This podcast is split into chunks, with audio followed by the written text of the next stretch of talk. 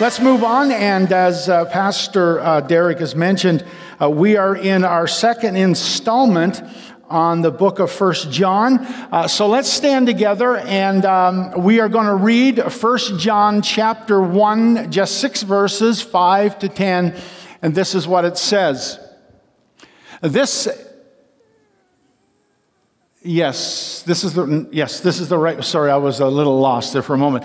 And this is the message we have heard from him and proclaimed to you, that God is light, and in him is no darkness at all.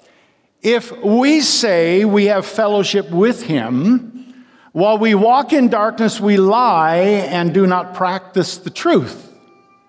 But if we walk in the light, as he is in the light, we have fellowship with one another, and the blood of Jesus, his son, cleanses us from all sin. If we say we have no sin, we deceive ourselves, and the truth is not in us. If we confess our sin, he is faithful and just to forgive us our sin and to cleanse us from all unrighteousness.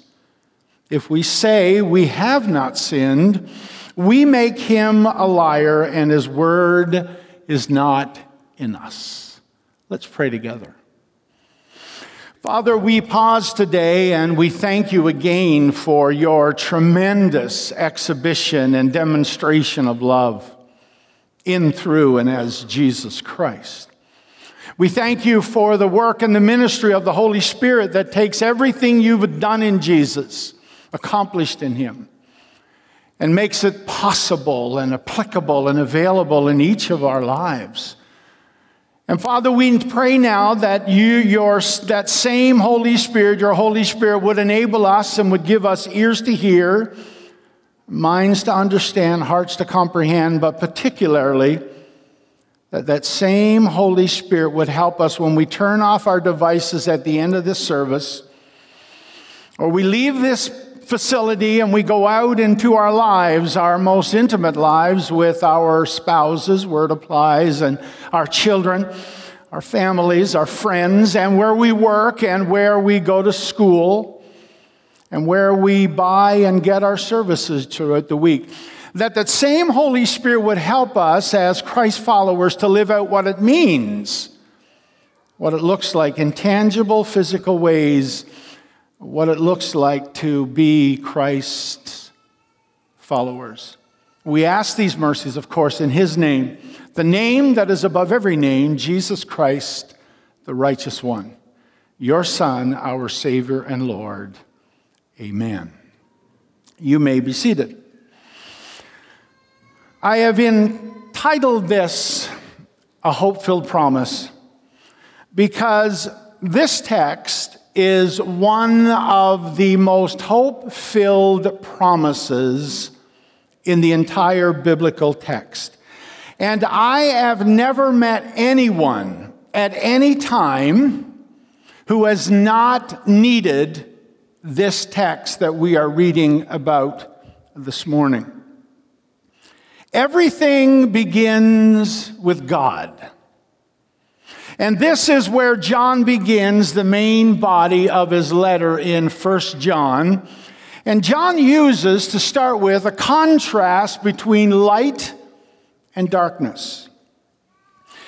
There will be, this will be one of three claims that John will make about God's person. He says in his gospel in John chapter four, verse twenty-four, he claims that God is spirit. And then later in uh, the book that we're looking at, First John, in First John chapter four, verses eight and sixteen, he says that God is love. But in our text, John tells us that God is light. John is the only one of the biblical authors and writers who makes these claims about God. And that God is light is stated both positively and negatively. Positively, God is light because he is holy. Negatively stated, John says that in him is no darkness at all. Now, I read somewhere that scientists suggest that there is really no such thing as darkness. That all that darkness is, is the absence of light. Now, if that is in fact true, then God is light because he is present. He is never absent. And as much as we may wonder sometimes, God is present in our world. He is present in our lives, he is present in our circumstances, and he is present in our situations of life. And that brings us then to John's second contrast, the contrast between our having a relationship with God and at the same time, as we have a relationship with God, we also have sin. Now, John reminds us this week, as he did last week, that first of all, that we have fellowship, and of course the Greek word is koinonia, that we have fellowship together as the body of Christ, as the family of God, horizontally, you and me. But John also tells us and reminds us that we have fellowship with God, that we have a relationship with God vertically. We have a relationship with God, who is light. Just ponder that for a moment and say to yourself, say this, I have a relationship with God. Say it to yourself. I have a relationship with God. Now, John sets this up, and he elaborates on it as uh, on this with a hypothetical argument. In the six verses of our text, in five of them, John uses the word if. If five times in our six short verses, John uses the word if. He says, if we say, if I say that we have fellowship with him, with God, while we walk in darkness, we lie and do not practice the truth. And John tells us two things about our relationship with God. The first one is this, is that to walk in the light is simply to live in obedience and in faithfulness to God's truth or to God's word. By contrast, to walk in darkness is simply to live in disobedience and unfaithfulness to God's truth and God's word. But there's also this. He says, if we say that we have fellowship with him, with God, while we walk in darkness, we lie and do not practice the truth. Now, the words do not track do not practice the truth literally means do not do the truth. Now, when we think about truth, truth is something that we know. It is knowledge. It is something that is intellectual. But John is saying that as people, you and I who have a relationship with God, truth is more than something we know. Truth is something that we do. In other words, as Christ followers, we don't just believe in our faith, we do our faith. It is not just something we understand intellectually, it is something that is lived out in our lives. The late John Stott said, "Religion without morality is an illusion." Walking in the light is not just about knowledge. It's about our conduct. It's about our behavior. And then in verse seven he says, and if we walk in the light as he is in the light, we have fellowship with one another, and the blood of Jesus his son cleanses us from all sin. That brings us to this. The nature of our sin, or the nature of sin. And the nature of sin is simply this, that you and I, we have it. The nature of sin is that this is our condition. It is not just that we do wrong things. It is that there is something wrong with us. There is something wrong in us. To say that we have sin is to say that we have, you and I, we have a moral problem, that there is an underlying principle at work in our lives, in yours and in mine. Not only do we have it, John says, but it has us. Not only do I have sin, not only do you have sin, but it also has us. Someone wrote that we are not sinners just because we sin. We sin because we are sinners.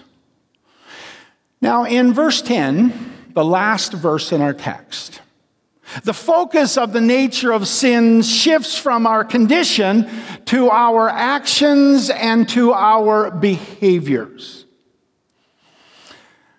That you and I, that we sin by nature and by choice. In other words, the nature of sin is inherent. It is inborn. It is intrinsic within us. And because of that, you and I, we have a tendency, we have a propensity toward disobedience and unfaithfulness. To deny this, John says that we are just deceiving ourselves. That's our first denial.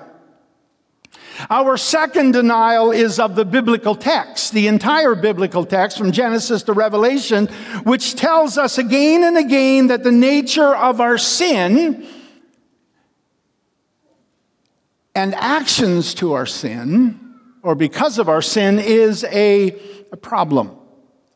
Now, there's also this.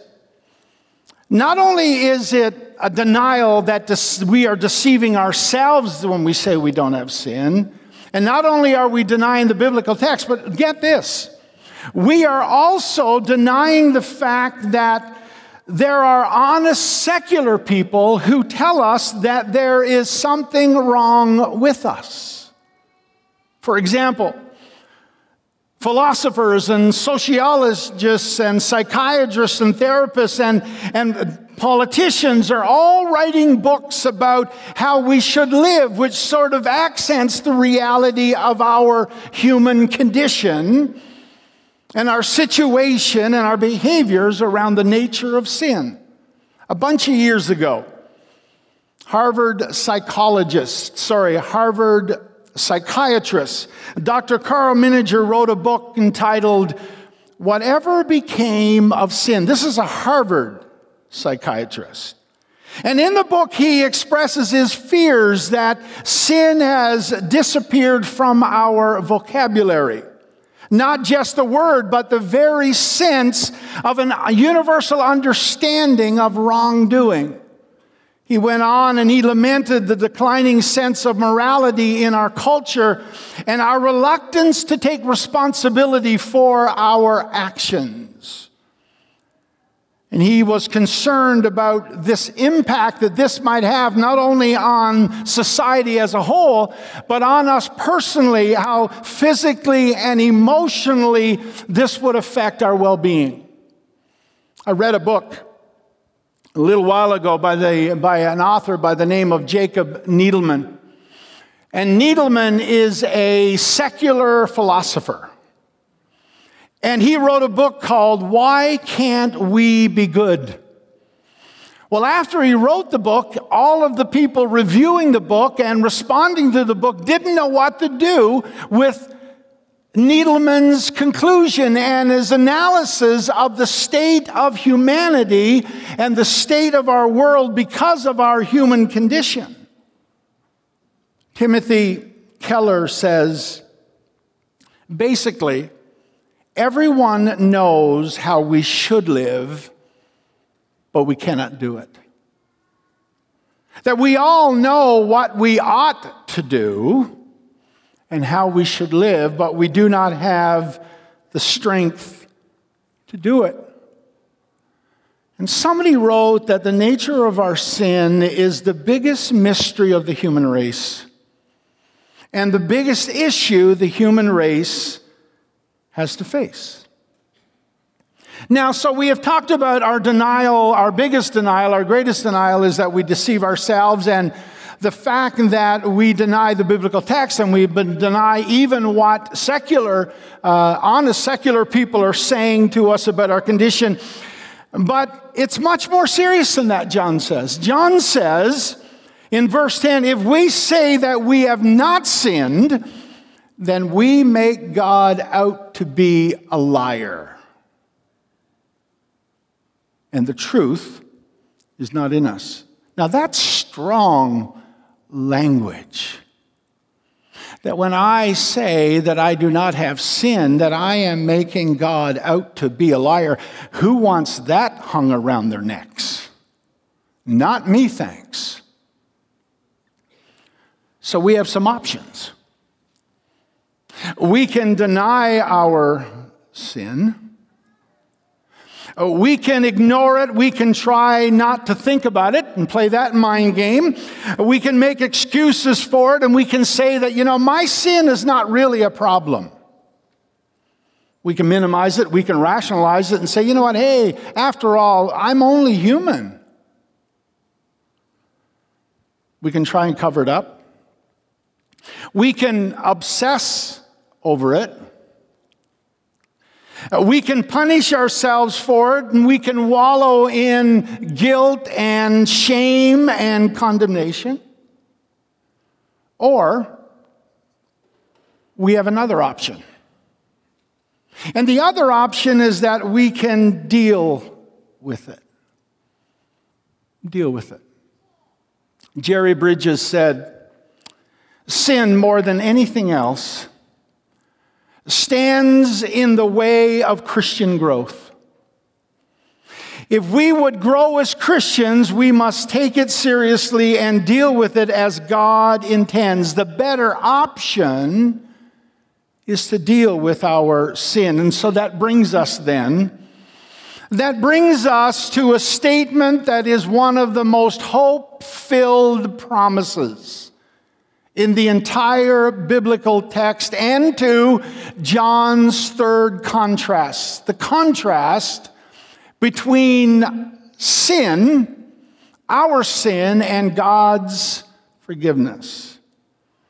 John says in verse nine, if we confess our sin, that he is faithful and just to forgive us our sin and to cleanse us from all unrighteousness. Here's what John is saying, that our sin is real, but so is God's forgiveness. Now, I want you to put your seatbelt on for a moment. Okay? Get comfortable there. You all right? Everybody okay? Everybody okay at home? Okay, good. Now, we, you and I, me, you. We may think that our sin is too big or too frequent. So instead of focusing on God's forgiveness and cleansing, we are weighed down by our own sense of guilt and shame. Now, I've been around long enough to know that there are many people who struggle with guilt and shame. And not just unsaved people, I'm talking about Christian people, genuine, bona fide people who are born again, saved is the word we use, children of God, sons and daughters of God. That we are not able to accept God's forgiveness. We're not able to forgive ourselves. And we have a hard time letting go of the shame and guilt because somehow, because our sin is so great and it's so frequent, we have to punish ourselves. And sometimes it's a way that we think that we're going to earn freedom. Further, even after we have experienced God's forgiveness and His cleansing, many of us still carry and live under the dark cloud of accusations. Our own accusations toward ourselves. The accusations of other people. And of course, we cannot forget Satan's accusations. And all of these, and some of these, and any of these can cause us to pull away from God in needless remorse and regret. But it seems at times to me that these accusations, our own, others, and Satan's, can form up into condemnation. Condemnation is serious because it undermines our assurance toward God. It robs us of our confidence in daily life. And it takes away our certainty about ourselves and our inclusion in God's kingdom and our involvement in the work of God's kingdom. And ironically, when Romans chapter eight, verse one says this, there is now what? No condemnation to us, to those who are in Christ Jesus. Some of us need to stamp this on somebody else's forehead that we see every day, so we live in the truth and the freedom of what the Bible says. The biblical text, the Bible, gives us three, at least three images, more than that, but three that I want to focus on this morning. Excuse me. Three images that help us understand the scope, the width, the depth, the magnitude of God's forgiveness. The first picture is east and west. And we know from Psalm chapter one hundred three, verse twelve, it says this, "For as far as the east is from the west, so far as He removed our transgressions from us." Somebody once told me, and I checked it out, and I think they're right, that we can start north on any place on earth, and if we continue in that direction, we'll eventually be going south. But that's not true with east and west. If we start west and keep going, we will forever and for infinity be moving west. We will never, ever move east. East, north and south meet at the North Pole, but west and east never, ever meet. That's the picture of God's forgiveness. The second picture is this, God's back. You didn't know that was in there, did you? This is from Isaiah chapter thirty-eight, seventeen. It says this, "Behold, it was for my welfare that I had great bitterness, but in love, in love, in love, you have delivered my life from the pit of destruction, for you have cast my sins behind your back." When something is behind our back, it's a little difficult to see. And that's the point. God has taken my sin, your sin, our sin, and placed it behind His back. Uh, it's behind him. Get, get the play on words. It's behind him. This is what God wants us to do with our sin. Put it behind us. Put it behind him. Put it in the past where it belongs. And the last one, the last image is my absolute favorite.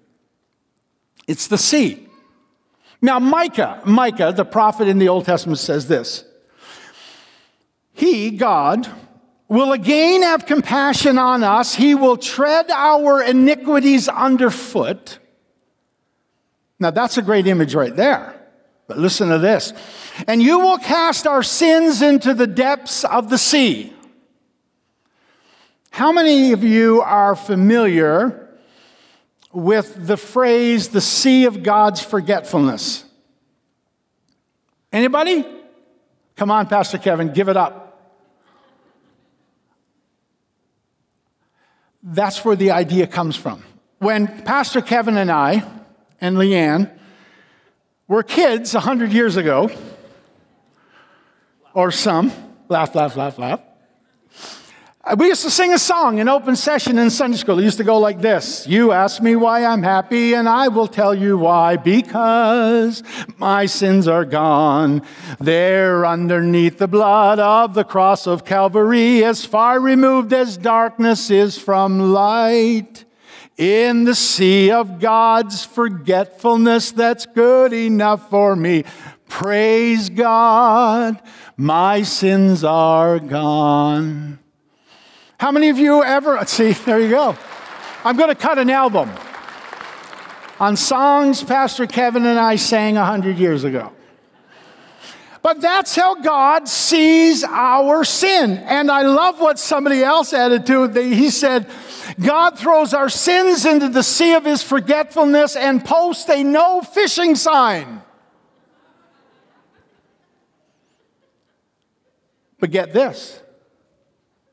He posts the no fishing sign for himself because he never remembers our sins. He posts the no fishing sign for us so we don't go fishing for past sins. He posts the no fishing sign for others so they don't go fishing for our past sins. And we all know a few people like that, don't we? And let's not be one of those people like that. And he posts, he posts the no fishing sign for Satan. One more. Isaiah says, forty-three twenty-five, I, I am, God is speaking obviously, I am he who blots out your transgressions for my own sake, and I will remember, I will not remember your sins. You see, God is better at forgetting our sins than we are. And that brings us back to our text in the First John and two, verse nine, where it says, and if we confess our sins, he is faithful and just to forgive us our sins and to cleanse us from all unrighteousness. Now, I want you to notice, first of all, what it does not say. It does not say cover, because that's an Old Testament con- context, um, concept. In the Old Testament, God covered sins, but in the New Testament, God cleanses, washes. Just like when you got up this morning and hopefully took a shower or a bath, you washed away the dirt. He cleanses us. Matter of fact, in case we're not sure, he actually tells us twice in this text of six verses. In verse seven and verse nine, that he cleanses us two times. Forgiveness and cleansing. Forgiveness releases us from guilt. Shame, rather, cleansing removes our shame. Let me say it again. Forgiveness releases us from our guilt. Cleansing removes our shame. Guilt, by the way, is the way we feel toward whatever thing we've done. Shame is what we feel toward ourselves about the thing we've done. It's personal. Shame is personal. Forgiveness takes care of our past. Cleansing makes possible our future. God can forgive our sins because Jesus paid it by his death on the cross. God can cleanse us of our sin because the blood of Jesus washes it away. But I also want you to note one other thing. He says, if we confess our sins, he is faithful and just to forgive us our sins and to cleanse us from all. Now, I looked up the word all in the Greek Bible, and you know what it means? Absolutely. All. Completely, totally, everything. Not some, not partially, not the sins that we think he cannot forgive or cleanse, not the secret sin that we have locked inside the deep, the secret closet of our hearts, because you know what? God can take care of those sins, but I don't think he can forgive me this sin. Yes, he can. Because he cleanses us, he forgives us, and cleanses us from what? It's superlative. There's a hymn I love and one you love. And the third line goes like this. My sin, oh the bliss of this glorious thought. And this is the glorious thought, that my sin, not in part, but the whole, past, present, and future, is nailed to the cross. And I bear it no more. Praise the Lord, praise the Lord. Oh, my soul.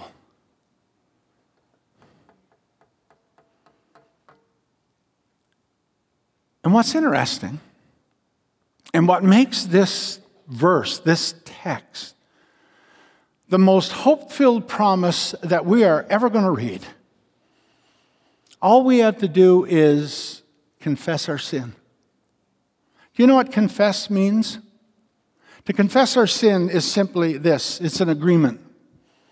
It's to confess our sin means that we see our sin as God sees it. That's all it means. We see our sin as being against the holy God. That I don't just sin. I don't just sin against you. I sin against God first and foremost. Number two is that our sin is a serious problem. When I confess my sin, I'm saying, God, like this is the real deal here. This is a problem. This is serious. And when I confess my sin, what I'm saying to God is this, that only God can deal with my sin in Jesus Christ. I just agree with God that I see my sin as God sees it, as against him, as being serious, and that only he can deal with it through Jesus Christ. I mean, it's as simple as that. So how about it? How about it this morning? Are you ready to deal with your sin? Are we ready to deal with our sin? Now, there are two groups of people that I'm talking about. We're going to go to communion in just a moment. And I'm going to invite the musicians to come. But while they're coming, don't get distra- distracted. But listen to this. First of all, there are there is a... provision here for people in the room or those that are watching online or those that are going to be listening to the archive in a couple of weeks, months, years, whatever the case may be. You have never said yes to God's offer of love and forgiveness. You are not a Christian. You are not a believer. You're thinking about becoming one, but you haven't done it yet. This is for you. This is for you.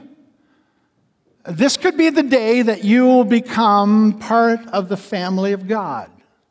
All you got to do is confess your sin, that you have sinned against God, that your sin is serious, and only God can deal with it through Jesus Christ. That's it. And the Bible says that we confess our sin and we agree with God about it and see our sin as God sees it, then you know what? He will forgive you and he will cleanse you from all unrighteousness. That's group one. Group two, us who are believers. Now, I want you to know that this verse John chapter one, verse nine is one of my favorite verses because it's one that I utilize the most. You know why? Because I am a filthy sinner. Oh, don't get too uppity on me. I know you are too. And I want you to know that the amount of times that I have quoted this verse back to God is unbelievable. You know why? Because I'm a sinner. And I say things, and I think things, and I do things that are just not Christ-like, not God-honoring. But I don't mind telling you that. You know why? Because I know the same is true in your life, and in your life, and in your life. So, now, Christians, my brothers and sisters, here in the room, at home, watching online. You got a sin you need to fix? Great time to do it before communion. You got a frequent sin. You got a habit. You got an addiction. If we confess our sin, there's no qualification.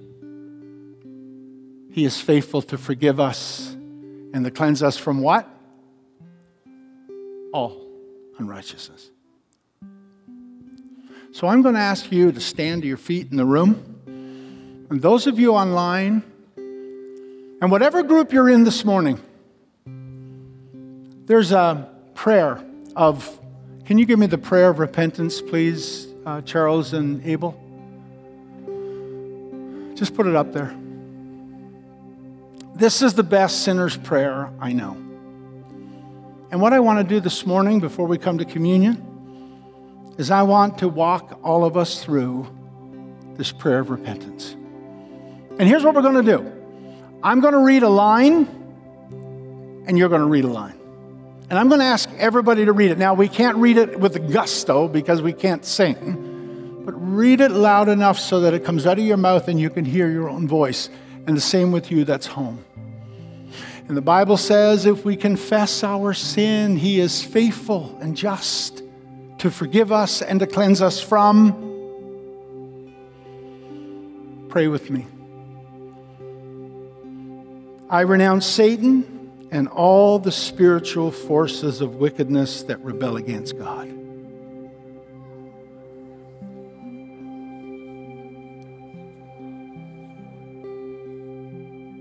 I renounce the evil powers of this world, which corrupt and destroy the creatures of God.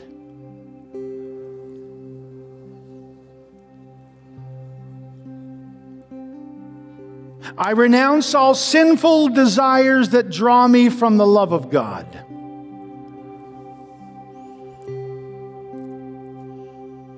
I turn to Jesus and accept him as Savior. I put my whole trust in his grace and love. And I promise to follow and obey him as Lord. Amen. And whether you said that for the very first time, welcome to the family of God. Welcome to the forgiveness of sins and cleansing. You're free. Don't listen to the shame and the guilt and the accusations and the condemnation. All righteousness. All unrighteousness. And if in the room or watching online and you're a believer and you prayed that prayer, you can take communion today. And in just a moment, we are going to do that. We are going to receive communion together. And if you...